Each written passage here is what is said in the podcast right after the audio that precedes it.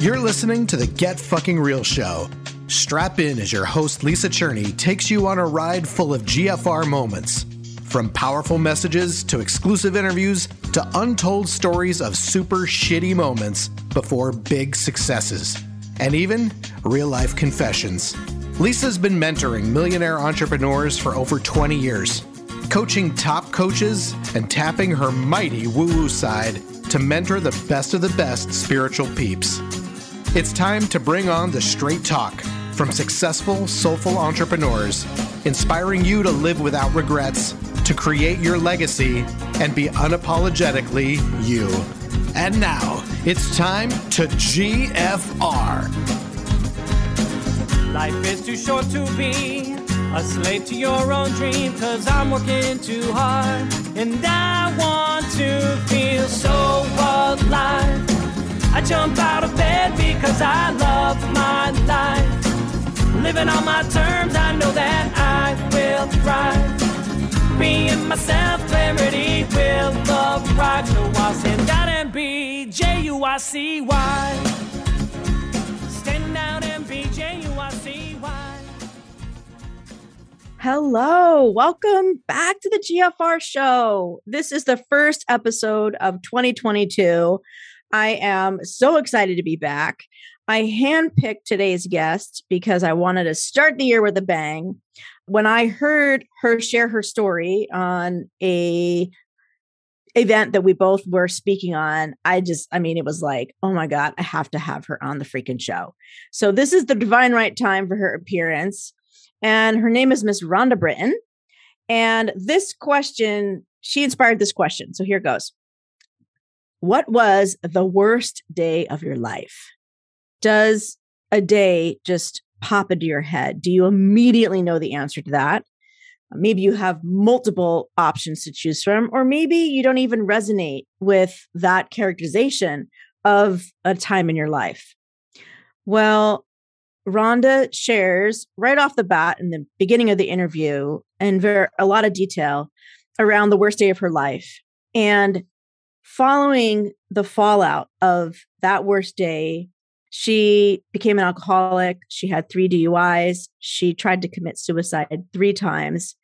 And not until the age of 27 um, did she really begin to embrace that she was supposed to be alive and to figure out how to do it, how how to do it in a way that she could be so less far less tormented by the story that she tells at the beginning of the show. She also is beautifully transparent and authentic and shares with us another significant dark night of the soul. We call them GFR wormholes around here that really contributed to the next piece of her evolution. And then, even most recently, what she's been going through in the last six, eight months. And I just have so much respect for someone who has built their life based on a trauma and continues to inquire and continues to evolve and i just so appreciated about that about her. She's an emmy award winner. She's had multiple reality tv series. The one i remember her from is called starting over. She's actually done over 600 episodes of reality television. She's been on oprah multiple times. She's known as America's favorite life coach because of the coaching that she's done on TV. And you know what? She brings the neuroscience of fear down to earth, giving people a path out of the not being good enough trap. And I have just loved seeing how her fearless living which is the her original book fearless living how that work has evolved and served over the years we happen to be in the same part of the world. She's in Los Angeles, I'm um, south in Orange County, south of LA in Orange County. And it's kind of a small entrepreneur world here, particularly those of us that have been doing this for well over 20 years, like she has. So we kind of spent a lot of time going, Did you go here? Did I speak? Did I see you speak here? Did you see me speak here? And it was kind of a bit of a reunion. And I just adored her. She's a pro. She really knows how to tell a freaking story, and it's her life. And it's quite phenomenal how she came onto the scene, starting with this experience that happened when she was 14 years old. I cannot wait for you to hang out with her you are going to see why I just adore her and you're going to have some of your own personal ahas around how fear shows up in your life and what it's stopping you from. Without further ado, Miss Rhonda Britten. It's Rhonda Britten. Welcome to the GFR show. Thank you. Thank you. And I'm so grateful to be here, Lisa. I've just watched you over the years, and it's such a joy to be a guest. Thank you. You know, I, I feel like we've both been watching each other from afar over the years here in this LA, Orange County, San Diego right. entrepreneur. Southern California entrepreneurs. yes, we got a culture. We got a culture and a history right. here. It's a That's very right. rich history. I've known Rhonda for many years, but I somehow missed her very impactful story. And I heard really a thumbnail of it recently on a conference that we were both speaking at. And I was like, I have to get her the fuck on my show because it is so mind blowingly powerful. And then, of course, you know, what we're about here is like, then what happened? Like, yeah. what, you know, what was the divine design? you know, yeah. of that struggle. So that's why I had to have you on the show. And of oh, course, you're a pro. So this is going to be a great, lively conversation. Y'all, she already told me I should interrupt her. So yes, when I do, I have permission. Otherwise, I will talk straight for 45 minutes. well, good thing we're on video. So I could just go like that. Yeah, just be like, Rhonda, slow it down, girl. I just put up the, you know, timeout sign. That's right. That's right. Yeah. I do it to my clients too. I'm like, like, all right. Uh, just, uh and I'll be like, oh, I better wrap this up. Okay. now where now where are you originally from? Where are you? I from? I always say I was born in Minnesota, grew up physically in Michigan, and emotionally uh, became an adult uh, in Los Angeles. Ironically. yeah, yeah, yeah. But grew up in Minnesota, so I do have the Minnesota nice thing. Uh, yes. Uh, and then my, uh, so I love being from Minnesota. I love well, that. I, I lived there for two years, so uh, I can connect with you a little bit on that. Yeah. So Minnesota nice is, I love that. And then, um, my parents and my relatives and everybody is from upper michigan upper the upper peninsula michigan where it's you know like in the winter it's like 15 below so i grew up with 365 inches of snow a year Oh so, Lord. you know, when people say it's cold, I'm like, oh, you don't know cold. You don't yeah. know cold, right? oh, it snowed. You don't know snow. well, I grew up in Jersey, so I know a little bit of snow, and I do, and I know the opposite of the Minnesota nice. So it was really interesting when I right after I got married, about 23, my husband and I moved to Minnesota for a couple years, and I was like, okay, why are we on, why are we at the movies and there's two lines and everybody's in one line and there's obviously somebody there at the other window. And it's like, nope, they're nope. so freaking nice here that they can't even get nope. out of line to go to the obviously open. It was just, for my Jersey brain, I just could not compute. It didn't make any well, sense. So I went back home recently and the bridge there was there's a, we have to cross this little tiny bridge right and the bridge was down you know it was having troubles they were fixing it and so there's two lanes going onto the bridge. Okay. And I'm not joking, probably two miles away from the bridge, people started getting into one line. Oh my And gosh. I'm like this. Mm, what? Yeah, but but that's it. It's like, well, we yes. all know the bridge is closed. We all know the bridge is having problems. So you can't skip. You know, you can't skip over. So yeah, that that's where I'm from. Yes, and I think we're going to weave that Minnesota nice thing into into we're going to we're that's going to be more illuminated as you tell your story and how that's impacted you. Yeah, thank you. So so let's go right there because it is such a it, it's just so such a profound beginning to your journey for who you are now and how you've been serving the world for many years. So let's just let's just go there, girl and I'll just and I always, you know, it's just like the worst day of my life, right? We all have a worst day. We always have to have the horrific day. We Your always day is like the worst day of like millions of like of if you surveyed a million people, it could be among the top of the worst day. Well, you know, it's so funny because I I obviously have definitely had a lot of people tell me that, and I always go, you know, but it's all relative. You know, it's all yeah, relative. that's true. So, you know, I never think my story is more horrific than anybody else's story. So I just think it's my story, right? And and everybody has their own story. And mine, my started per se, like the horrific day was when I was 14 years old. And my parents were in the middle of getting divorced. They're they're separated. And so it was Father's Day, and my father was coming to take us out to Sunday brunch. And I don't know how you grew up, Lisa, but I grew up. There's three girls. I'm the middle three girls. My parents, it's five people. You didn't go out to eat. I mean, once in a while, maybe you get a pizza in, but you don't go to brunch. That's expensive. Yes, only where kids eat free. That's where we. Yeah, we yeah, right, right, exactly, right, right. It's because it's like, and you go to brunch, it's like that's wasting food. So it was a big deal that my father was taking us us, us out to brunch. You know, trying to trying to win my mother back, I'm sure.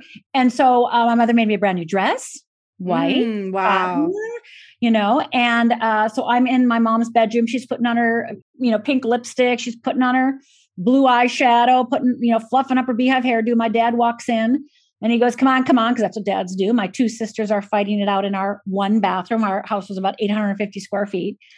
My mother says, You know, let's go. So me and my mother start walking out with my dad. My two sisters are still in the bathroom fighting it out. And as we walk outside, it starts sprinkling. So my dad says he has to get his coat from the car. And this coat was a tan Naugahyde leisure suit coat. So it was a like a you know, it was like a fancy coat, right? And uh, you know, so he had like his seersucker pants on and his plaid shirt and his suede coat. I got And the so- picture. yeah, I totally right. And so my father opens up his trunk to grab his coat, and I notice out of the corner of my eye that he doesn't grab a coat, but he grabs a gun and he starts screaming at my mother, You made me do this. You made me do this. And he fires. And I yell out, Dad, what are you doing? Dad, what are you doing? Stop. And he cocks the gun again and points it at me. And I absolutely think I'm next. He looks at me, I look at him, he blinks, I blink. He looks at me, I blink, he blinks. And I it felt like an hour. I'm sure it was, you know, 10 seconds. But my mother, still alive, looks up and see that gun in my face and screams out, "No, don't." And my father, realizing my mother's still alive, takes that bullet intended for me and shoots my mother a second time. And the second bullet goes through my mother's abdomen, out her back, lands in the car horn. And for the next 20 minutes, all I hear is, eh. And then my father cocks the gun again, drops to his knees, puts the gun to his head, and fires. Oh. And so, in a matter of less than two minutes, I was the sole witness of watching my father murder my mother and commit suicide. Now, I don't know how other people would respond, but this is how I responded.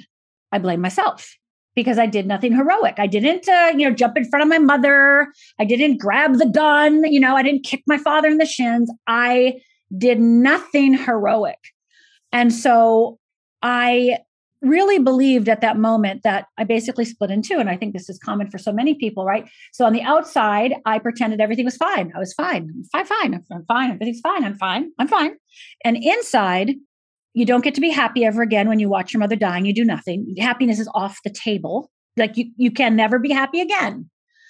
And I had so much guilt and shame about my lack of being able to to affect change that day, right? I could not, I did nothing but yell, stop, dad, stop. That I eventually, as I, you know, in, in high school, I was still living, we still lived in that house for the next two years. As I went to college, I discovered alcohol and uh, started drinking. It's amazing when you don't want to remember the past, how drinking just takes that away when you black out all the time. So I started drinking. I got three DUIs. I tried to kill myself three times. And it was that third suicide attempt, Lisa, that I realized I'm not very good at killing myself, not skilled at it, not good. And I got to figure out another way. Now, I, I want to say one thing is that during those, you know, 20 years from the time my mother died to me truly changing my life in, in a very extraordinary way, during those 20 years, I was going to therapy, I was reading books, I was going to workshops, I did shaman, energy, inner child, you name it, I did it. Whatever was available, I was doing it. I was trying with every fiber of my being to get past my past. And it would not, no matter what I did, I was building my toolbox, which is great. And I had a lot more understanding, again, which is great. But it never, none of that took away the feeling that there was something wrong with me, right? It never took away the feeling that I wasn't good enough. There's, that never took away the feeling that I'm damaged, right? So when I committed suicide the three, third time, when I attempted suicide the third time, they do, you know, put you in a psychiatric ward and to see if you're How old were you? How old were you Oh, gosh. third time? I think, let's see, how old was I? 27 or 20, 27 maybe? And by the way, those those years between 14 and 27 is um, I had a nightmare every night that my father was killing me. So every night I would dream that my father was shooting at me and and I would wake up some mornings literally I remember I, I remember so vividly lying in bed and trying to figure out how I was going to get out of bed because I felt like I had so many bullet holes in me. It's like I, I had nothing. There was like I was Swiss cheese. Like I, I had not enough body to even get out of bed. And when I did that third suicide attempt and they put you in the psychiatric ward, they deemed me not crazy. They sent me home. And that is when I realized um, if I'm not meant to die, I've got to figure out how to live. And and again, remember all those years I was doing everything. I mean, I mean, there was nobody working harder on her personal development and healing herself than I was. But I remember sitting in my when they sent me home from the psych ward and I sat in my little tiny studio apartment, realizing I was never gonna, I wasn't gonna die. I was meant to live. I surrendered to like, I'm supposed to live. I really do have to change my life because it is not, I can't keep living like this. I, I just can't keep living like this. So that day, I'm in, I'm at home, say to myself, well, I have to start over. And I said to myself, well, what do they do in kindergarten? And I said, well, they give you gold stars when you do something good. So I went to the store, got a calendar and gold stars. And for the next 30 days, anytime I did something good at all, like little, t- like I'm not, I'm talking, I still have the calendar, by the way, it's in my office. And it's like, when you read what I wrote next to the gold stars, it would be like, got angry and didn't break anything. Like that's where we're talking right here. Like that's the yeah. level we're talking, right? Were you well, living alone at the time? I was living alone at the time, which is not a good thing, right? Not a good thing. Hmm. Um, so I was doing my calendar.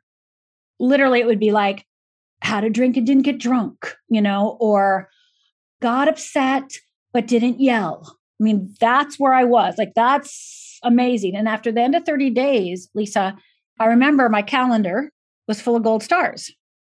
And it was the first moment I felt hope. First moment that I was like, okay, okay, there's hope. I am worth saving, is really how I felt. I am worth saving now. And were you just in your own space, meaning you that was it sounds like the idea was divinely inspired it didn't come from a therapist or coach or no, anybody yes, you're working right. with and it sounds like for those 30 days you weren't really relying on any of the myriad of people that you've probably been no. relying on for so no. many years like it was one of the first times or where that you really just was like all right this is like my show like i'm supposed to live I'm going to figure this out yep. and this is what I'm doing for the next 30 days without yep. without a lot of external there was influences or advice, there know. Was ex- it was zero external. Do you think that was a key piece of the puzzle? I think for me it was fa- it was listening to myself, right? Self-reliance so, and right. I I had so after my parents died, me and my sisters lived in that house for the next 2 years and then I got my own apartment at 16. Wow. And my little sister got her own apartment at 16. And oh my gosh. I mean, nobody, like when my parents died, nobody came over. Nobody what? helped us. No, nobody came. No relative came. Oh my God. No family came.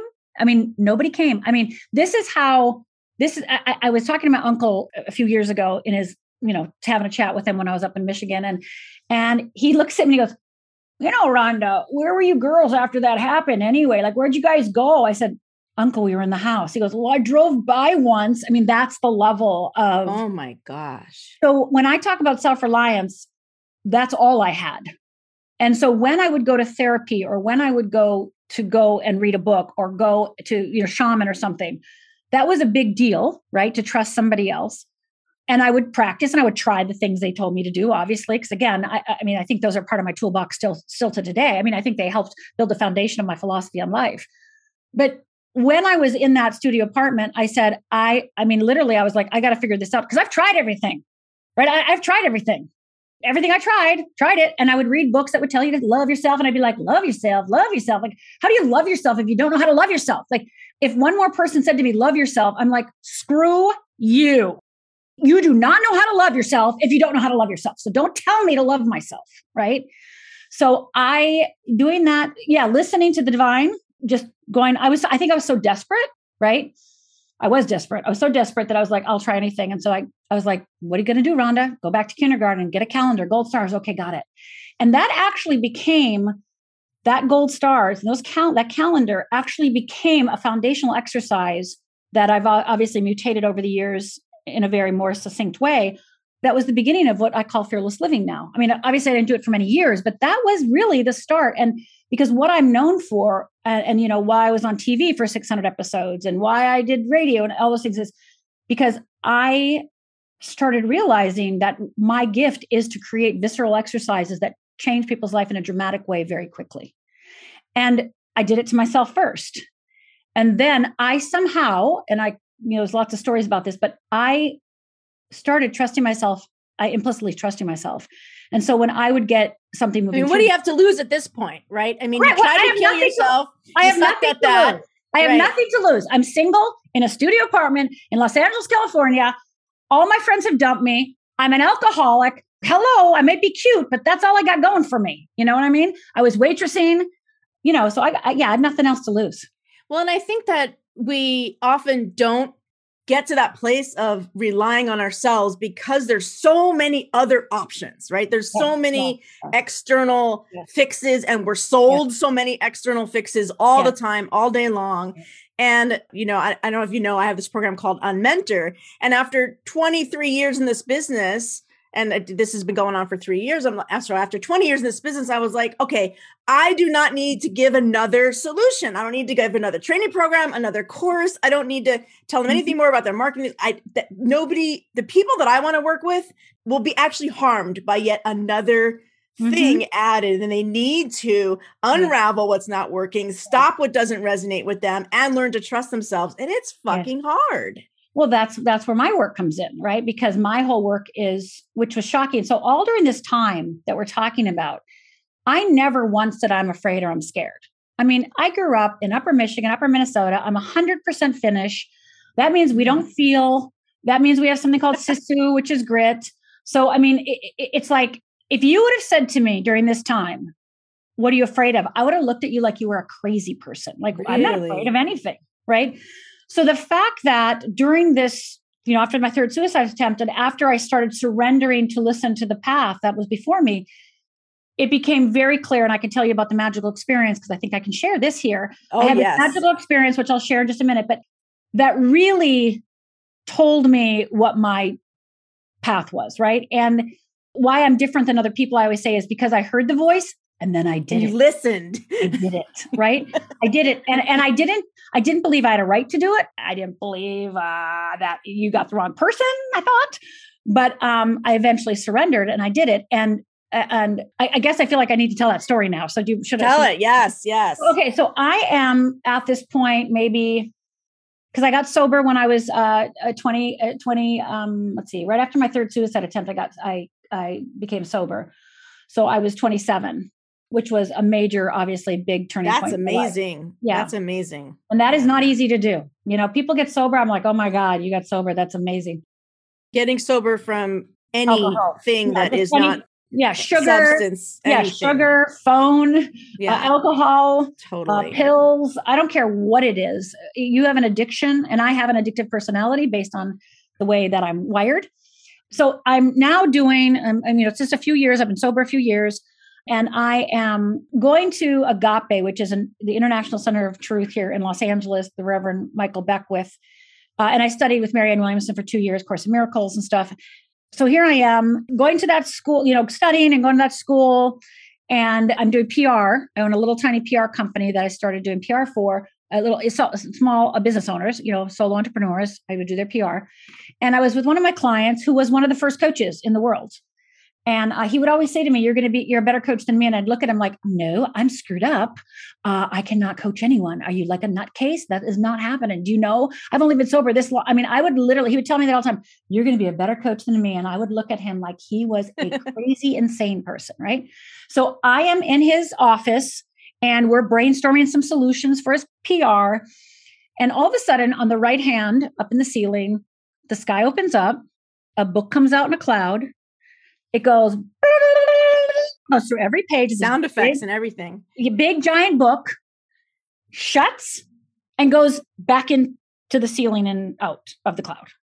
And I am like, what just happened?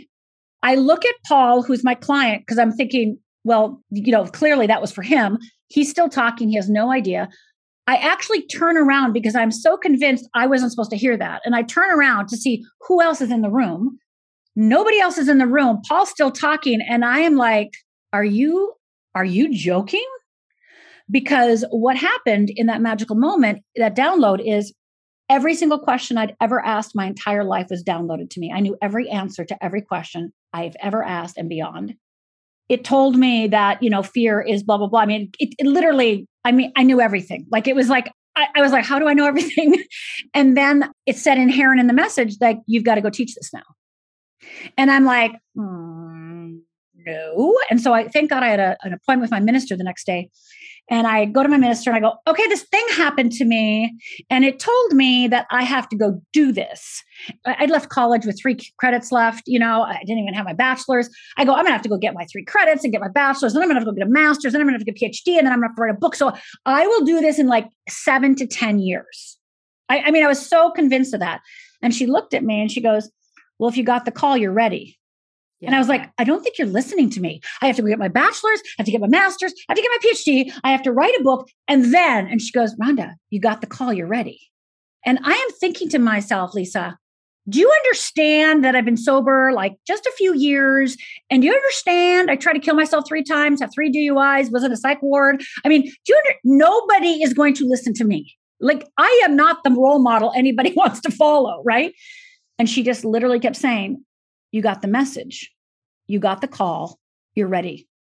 And it took me six months to surrender to that call. Like it took me six months of wrestling with it. Like, I don't think I can, I don't think I can do. Well, I don't know what I'm doing. I don't know what I'm doing. Right. And then finally, like six months later, a friend of mine actually said to me, I was trying to get her to work with my my client, and she goes, "Well, Rhonda, why don't you coach me?" And I was like, "What?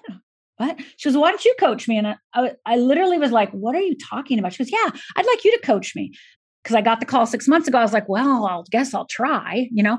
And so I would have a session with her run to Paul, who, you know, was my client, who was, you know, one of the first five coaches in the world. And I'd be like, okay, she said this, I said that, she said this. I said, what do I do? And then he would tell me and I would go back, Though. and then I would, I see back then you didn't have the technology to have him in your ear. You could yeah, right, exactly, like right. or whatever. And so that was about six months. And then once I started like surrendering to a deeper level, I was like, oh, I got this. I know exactly what to do because now I trusted the voice implicitly.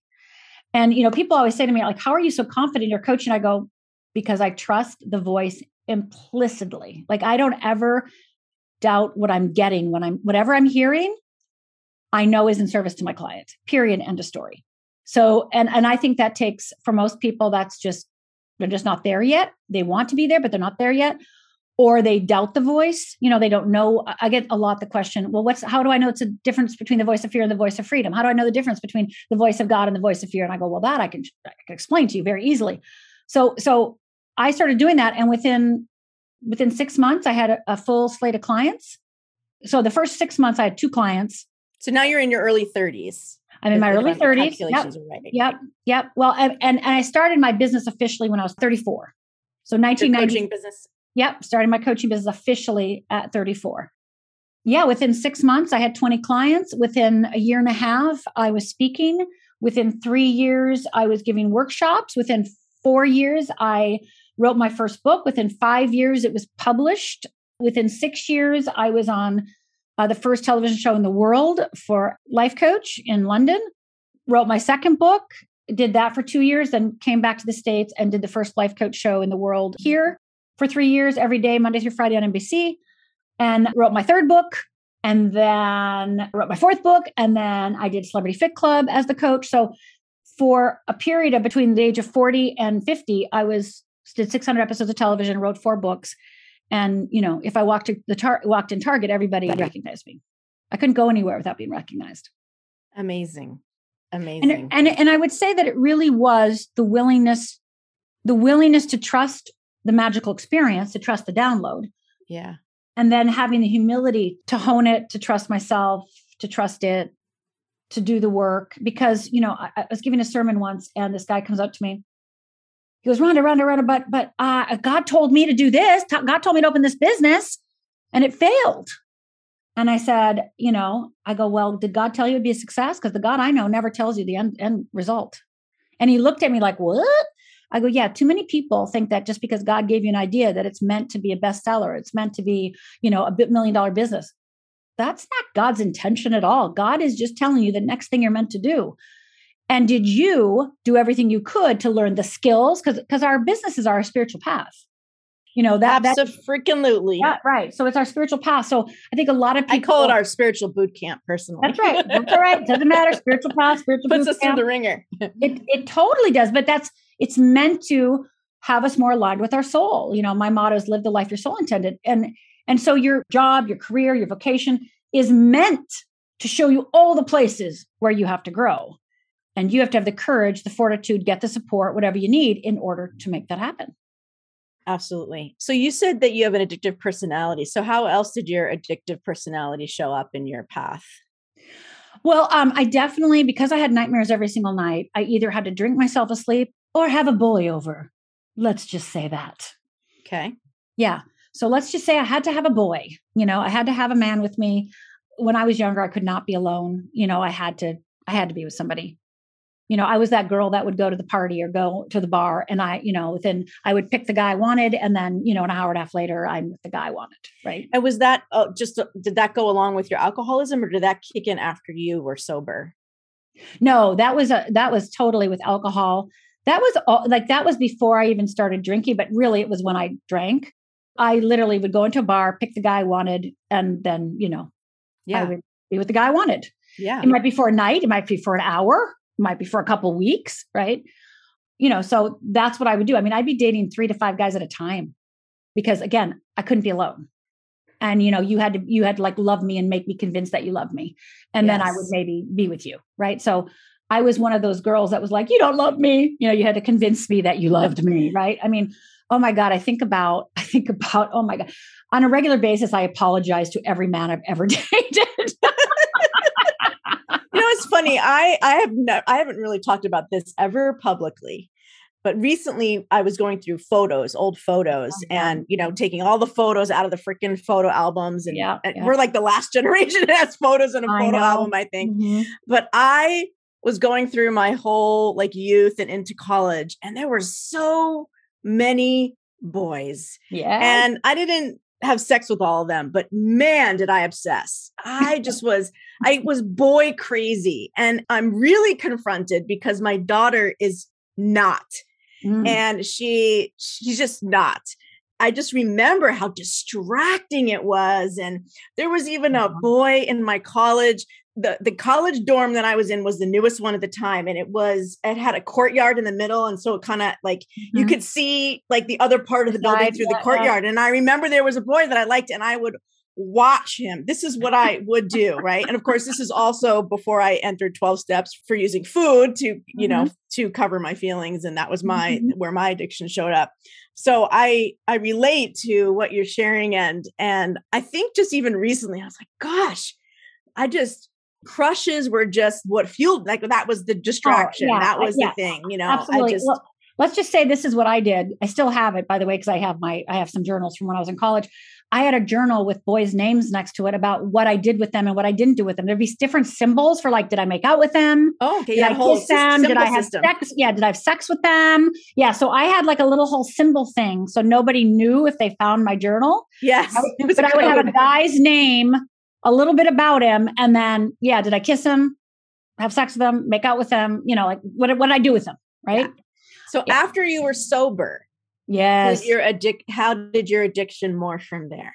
Well, when I got sober, everything changed because now I wanted a true intimate relationship, right? Because now I didn't want to do things just because I was lonely or because if I didn't do it, I would have a craving or something, right? So, but getting sober, I never thought I was an alcoholic, of course, because so many people don't think they're an alcoholic. So, just like I did with my 30 day calendar with my gold stars, I remember thinking to myself, okay, I'm going to prove I'm not an alcoholic. Okay, I, that's what I'm going to do. I'm going to prove I'm not one. And so I told myself that I could have a drink a day and that would prove, if I could have one drink yes. a day, that would prove that I wasn't an alcoholic. So during those 30, I told myself 30 days. So th- during 30 days, I'm, you know, having my one drink a day. And that wasn't a problem. I could have one drink a day. problem, Lisa, which let me know that I was a true addict and alcoholic, was that my entire day was spent obsessing about when I was going to have that drink. Because if yes. I had it at happy hour, I couldn't have it at, you know, if I had it at lunch, I couldn't have it at happy hour. If I had at happy hour, I couldn't have it for dinner. If I had it dinner, I couldn't have it for afternoon. If I didn't have it for afternoon, I couldn't have it before I went to bed. And so my whole day, literally, I'm not joking, my whole day was spent when, how can I optimize this drink? Like how what's the best time to have this drink? And after 30 days, I went, Rhonda, that's what makes you an alcoholic. And I remember I was calling my friend who was in, you know, was in a 12 step. You know, he had said to me, he told me, you're an alcoholic. And I'm like, no, I'm not. I'm going to prove to you I'm not, you know. And uh, so I called him up. I'm like, okay, I'm ready to go to 12 step. So he picked me up the next day. The rest is history.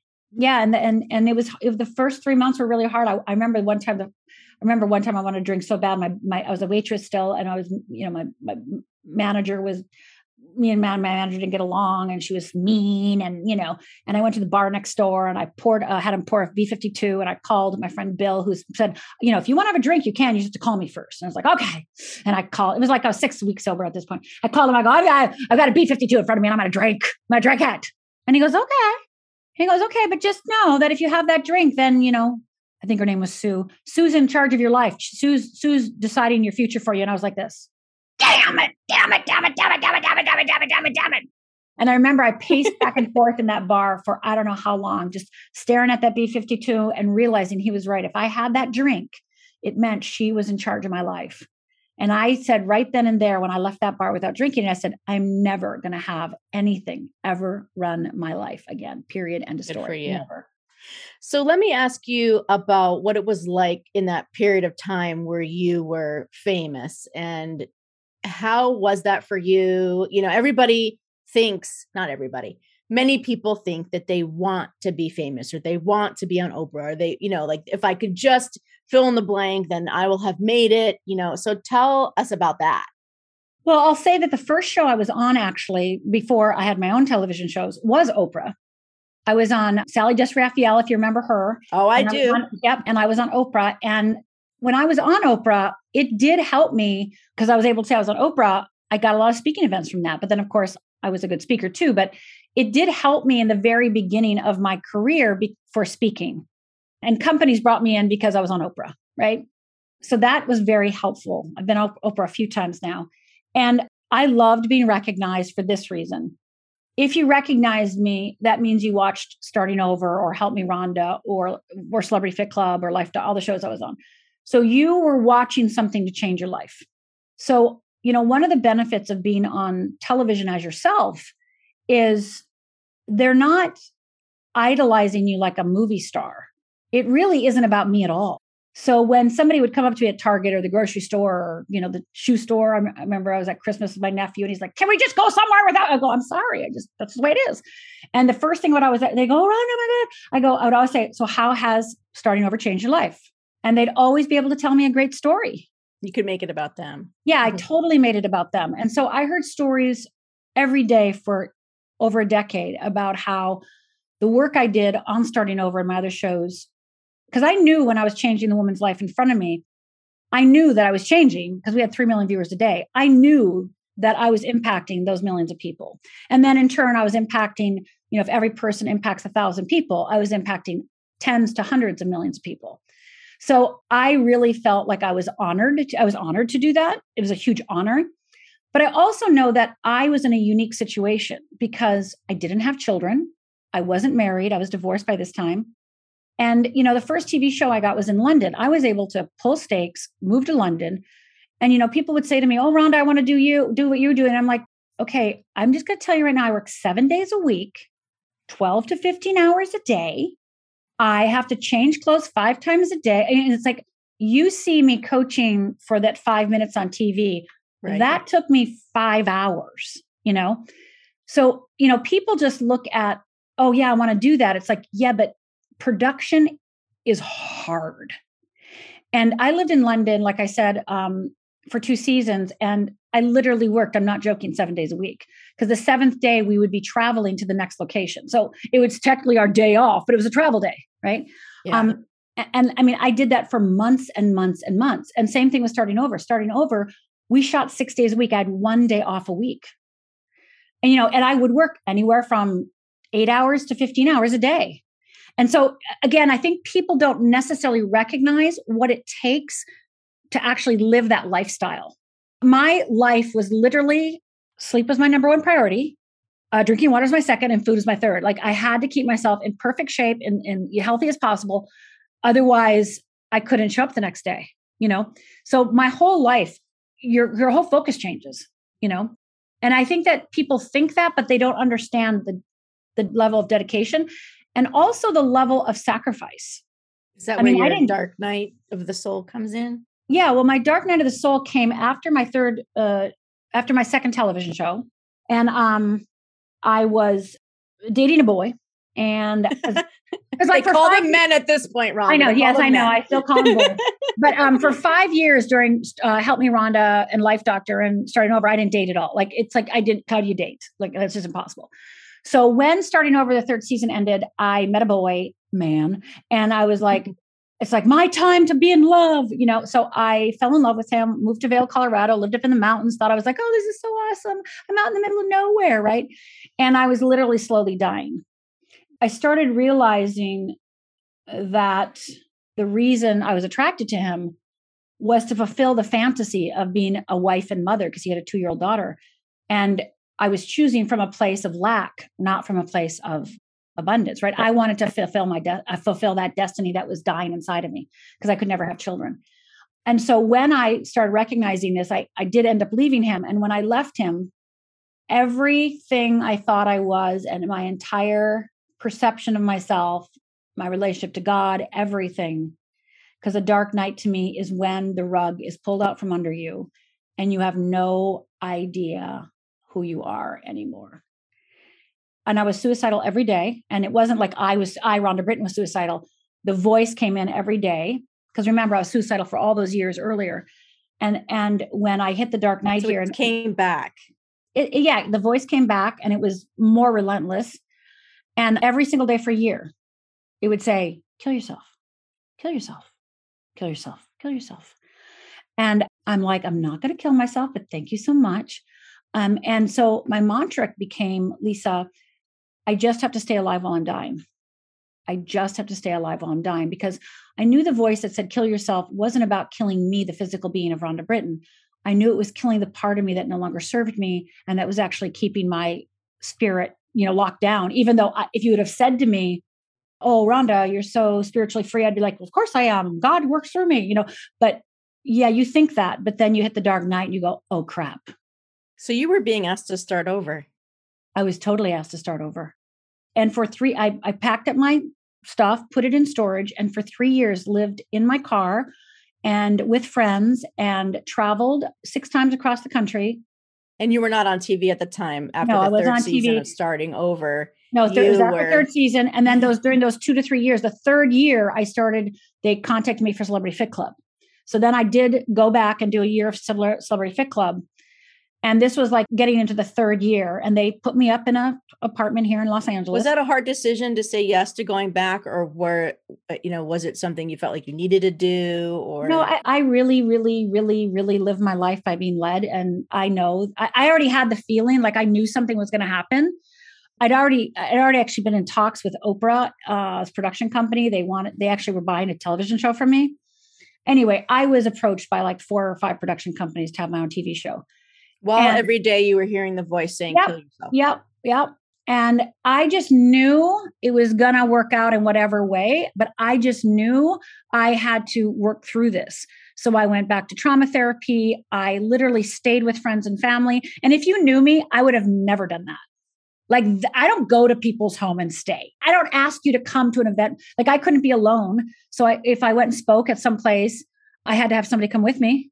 I go, please. Was it hard to receive that level or ask for that level of support and receive that level of support? Oh, Lisa, was the hardest thing ever. Like I was hard. I mean, people say, you know, what did you get out of that dark night? And I'll say this, I'll say, this is what sums up the dark night for me. If you came to my house before my dark night, knocked on my door, I would have looked at you and said, Do we have an appointment? What the hell are you doing here? Right? Like, wh- I'm busy, right? I'm sleeping, eating, or I'm drinking eating, water. Right. or, or I'm writing a book or something. Like I'm busy. What do you got? What do you want? Right. Now, if you knocked on my door, I would be like, oh my God, come in. Can I get you some tea? Oh my God, so good to see you. And my, you know, people that know me say i am so soft and so, you know, like just I, I, I have fundamentally shifted. And you know, it's so funny, Lisa, because my whole goal always has been to see people's innocence, compassion, unconditional love. And it really took the dark night to get me to the next level of that. You know, it's like I had to be punched in the gut, hit over the head, uh, sitting at my sister's house, crying every day, basically, you know, in the fetal position, barely able to get out of bed. I mean, I went to a functional medicine doctor and he said, I don't even know how you're alive. You should be in the hospital. Like you, you, you're, you're so, you're, all your vitals are down. Like you, you literally, I don't know how you're not in the hospital. And so I just crawled through broken glass for three years. Literally. That's how it felt. And I would go to Colorado. I had all my stuff in Colorado at the time. And I would stop twice a year in Colorado in one of my trips back and forth, change clothes for the next two seasons, and everything that I needed was in my car. And I lived that way for three years. So, connection, open heartedness, compassion, innocence, love that is the gift I got out of the dark night. And how do you feel like that particular dark night influenced the next phase of your expression of your work in the world? I do think, you know, the women are starting over and they're starting over house, the women that I worked with and the men I worked with on the TV shows and my clients, I think they all trusted me. I don't think it was a function of trust. And I think they knew I cared about them deeply. But now they know I love them. Like I love them. Like can no feel you, they feel you in a different yeah. way. Like there's because whole, you feel yeah. yourself in a different yeah. way. Yeah. It's like I I I think I love to a greater depth and degree than I ever have, and a level of acceptance, you know, a level of trust and acceptance at a deeper level. And again, if you would have said this to myself, if you would have asked me this before the dark night, I would have said, I already do that. Like I, I would have already believed that I was like, what are you talking about? I'm so giving and loving. You know, I'm I trust myself completely, which which is true to a certain extent. Yeah, but you know, I call it have- take another taking another cut. Yeah, Taking yeah. another cut. yeah i mean I, I yeah take like i just yeah i mean it was just Going you deeper. think you are- yeah who you think you are rhonda britten is not who you are and and i think also the humility the level of humility because when i when i was came back from the dark night and moved back to la to shoot the celebrity fit club you know i felt like a has-been um i felt like i had missed the boat i felt like i was now my time was over Did you feel like your mission that you downloaded back in Agape was complete? I don't think I felt that way probably, but I felt like I felt that I felt that to a certain extent when I wrote Fearless Living, my first book. I remember very distinctly opening my book Fearless Living from the publisher, the first copy, and being like, I can die now. Like I, I I've done my job. Like My job here is to help people master fear, understand how fear really works, not from a cliche point of view, but actually understand how it works for individuals. Like how you process fear is, is the same mechanics, but it's different for you than me. And until I started understanding the wheel of fear and wheel of freedom and, you know, getting that download and understanding and then teaching it to people, my life didn't change. So I still think that my job is to help people become fearless and to understand how their fear works. But I think for me, the difference is I'm okay whether I'm famous or not. you know, I'm okay whether I have a man or not. I'm okay whether I anybody recognizes me or not. I'm willing to talk about things I think more at a deeper level than, you know, like I'm more available and more open and more more free. Um and and during the dark night, even though it was very frightening because every day I heard that voice, I also had been through enough dark nights to different levels that I knew it was going to be good on the other side. So I just kept saying to me myself, just stay alive while you're dying and it's going to be so good on the other side. And so that kept me going, even though it was like took me 3 years, but it's like no, it's going to be good. Just keep going. Just keep going. What do you think is you said how if you asked me then was I loving deeply, I would have said that I was and now I Oh. know I'm not. I'm going to ask you a question, but I'm going to share my experience before I ask the question, which is I thought I loved my body. I thought I had a deep level of self acceptance. I had done so much fucking work in that area. And Mhm. then a little over a year ago, I realized that I really didn't, that Mm-hmm. it really wasn't unconditional, that I wasn't allowing my body to be exactly as it Yeah. wanted to be. I was trying to control it and I made a decision to stop doing that. But. I thought I thought, no, I, I'm Lisa Cherney. I'm, of course, I love myself. I love my curvy body. I'm sexually expressed, like all of these things. And then I realized it was time for another deep, deep, deep, deep cut. That's right. So, what do you think you're next? What do you, what do you think maybe is your current sort of blind spot where you think you're this, but maybe there's another phase of your evolution? yeah. Be- I mean, I, I'm going through it right now. I mean, I've been going through it the last few years, and I think I just you know and again you, you can laugh at me later when i'm like well, i guess i wasn't. Um, but you know i feel like i just crossed the chasm uh, the last like six to eight months. And really what it is is being famous has been my achilles heel. Really embracing has been and victim.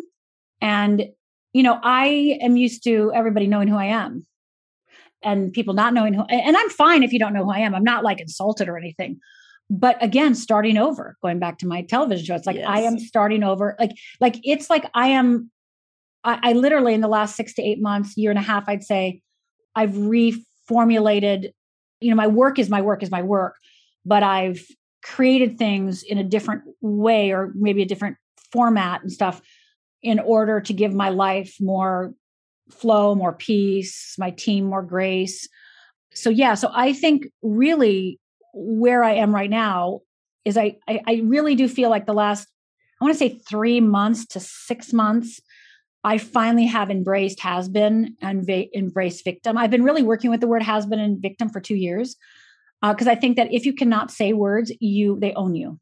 Yes. So um, I have been working like victim. I'm being a victim right now and being really like, yeah, I kind of am being a okay. And you're feeling like a has been. Yes, I am. I'm feeling like a has been. And then I go into, well, then maybe my time is over. I've been doing this for 26 years. Maybe, maybe it's somebody else's time. Maybe I just need to step aside, you know?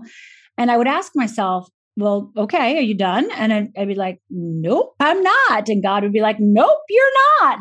And I'd be like, I guess I'm not. But having to then face has been and face victim and face, I didn't have to market for 10 years. I had four best selling books and I was on TV every day. Uh, and then the world changed. There was no social media when I was on uh, when I was on TV. There was no social media when I wrote my books.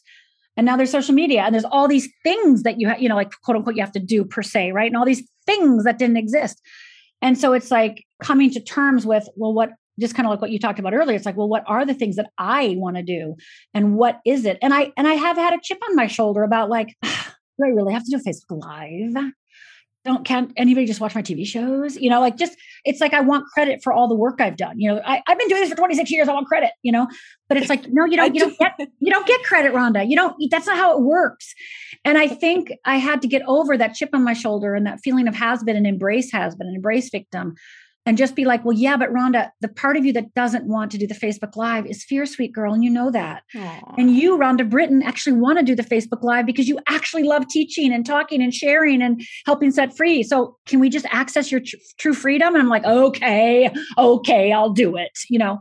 So I've done a lot of brave things the last 18 months, and specifically the last, yeah, I'd say 18 months, and then more intensely the last six months. I've done a lot of things that I think I've been dragging my heels and not wanting to do. And again, once again, surrendering. Again, again, the surrendering. God damn it. that darn surrender. Yes. And and just the just the level of love and compassion and connection. And just I just feel like I get to have this amazing opportunity to be me. And I think the greatest gift we can give the world is to be ourselves. So my job is to be more me every day and your job is to be more you every day right? So yes. I feel like i am being more me and being i moved through the darkness. It was gray it was black then it became gray and then it started getting foggy and now i'm like oh wait it's i see the sun behind the clouds that's amazing. Yeah. And that's why the GFR commandment number three really spoke to you, which is, you know, the commandment is don't worry about being normal, proper, or polite. And I think you most resonated with the confession question, which was, where am I not speaking my truth? That is my all. Yeah. So that is what I've been dealing with since my dark night is like, you know, I'm not, when I'm teaching, when I'm coaching, I'm totally speaking my truth. But the whole marketing thing and the all that stuff, it was like, uh, you know, and you know, it's it's like, yeah, Rhonda, but what is your truth? So yes, my whole thing is I believe success is full self-expression. That's my definition. Yes. So to me, success is are you fully expressed? Period. End of story. If you're not, let's fix that, right? So yes, why, where am I not speaking my truth is absolutely the thing that I still wrestle with eh, or have conversations with or or ask myself on a regular basis. I just talked to a new marketing uh, team that's going to be supporting me and she goes, "Well, what's true for you?" And I just went blah blah blah blah blah. She's right. Let's do that. I go, "That's right. We're doing that." And I think before the last, you know, like the six last eight months, I wasn't necessarily ready to do it. But now I'm like, I am crystal clear. I am crystal clear what I'm doing next. I am crystal clear. So that clarity, you know, obviously gives confidence, gives power, gives trust, yes. gives self acceptance. Yeah. Yes, I totally agree. I mean, that was the, the inspiration of the GFR commandments is like the when we can confess where and be more vulnerable and just say the thing just even just to say ourselves the say, say the thing. thing otherwise that whole imposter syndrome thing is real because we are being an imposter but if you say the thing then you don't have to worry about being an imposter being found out because you are putting the true you out there which i know y'all is easier said than done we both know that yes really yes well. yeah yeah but it's that's okay but that's your journey. Yes. that's your journey. Some things are not meant to be shared with everybody all the time but if you don't sell, share it to yourself then you're lying to yourself and then that part of you becomes contorted and that part of you becomes mutated and that part of you then impacts yourself negatively so you know it, it, it harms you. So you know you have to decide i mean i have to decide you have to decide we all have to decide do we want to live in the light? Do we want to do that? Then we must have the courage to go well you know those guys i slept with? You know like like we have to yes. tell somebody. I always say you don't have to tell one person everything. You just have to tell somebody something and you can spread it around so nobody knows all your secrets right? But you better tell like any secret you have owns you. That secret owns you. Do you want that to own you i don't want my sleeping around to own me or my alcoholism to own me or my suicide attempts to own me or my duis to own me or my jail time to own me or my psychiatric visit to own me like i don't want or my husband to own me right i don't want that to own me I don't want to. Dis- I, I don't want to make decisions from that thing leading my life or the thing that I'm afraid of leading my life. Ah, uh-uh, no, no. So be willing to, yeah, exactly. Speak your truth. Yes.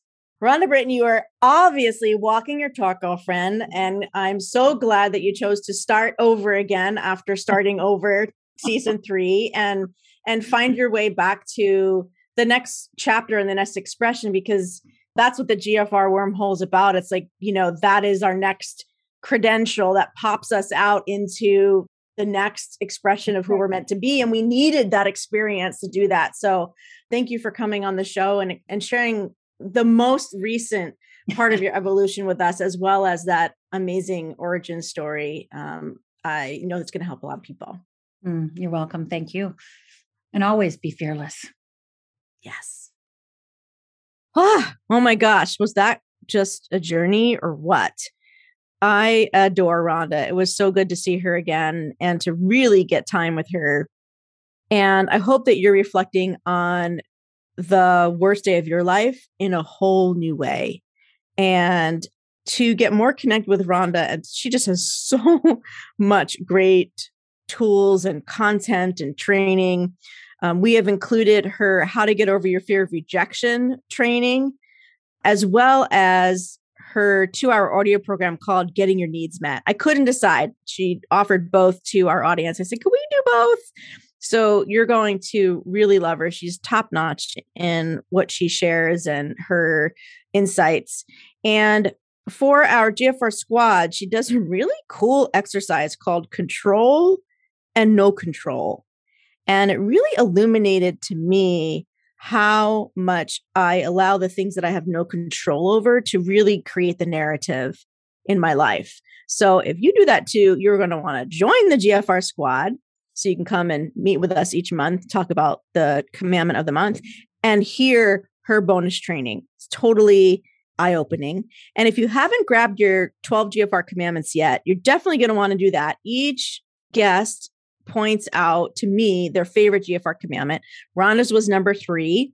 Don't worry about being normal, proper, polite. She actually speaks about it quite a bit and was super complimentary. I thought it was so sweet on how powerful she thought all of those questions are. And if you haven't seen them yet, it's a great way to kick off the year to kind of do a bit of an inventory as to where you might be getting in your own way. It's not a 12 step program. it's just one the one the one that you should be working on in each in each moment in each day just pick one and it will move the needle for you i promise so grab those at gfr.life forward slash 12c or join the squad at forward slash squad links in the show notes. All right. Can't wait to see you next time. Subscribe so you don't miss any of these amazing interviews. Bye bye for now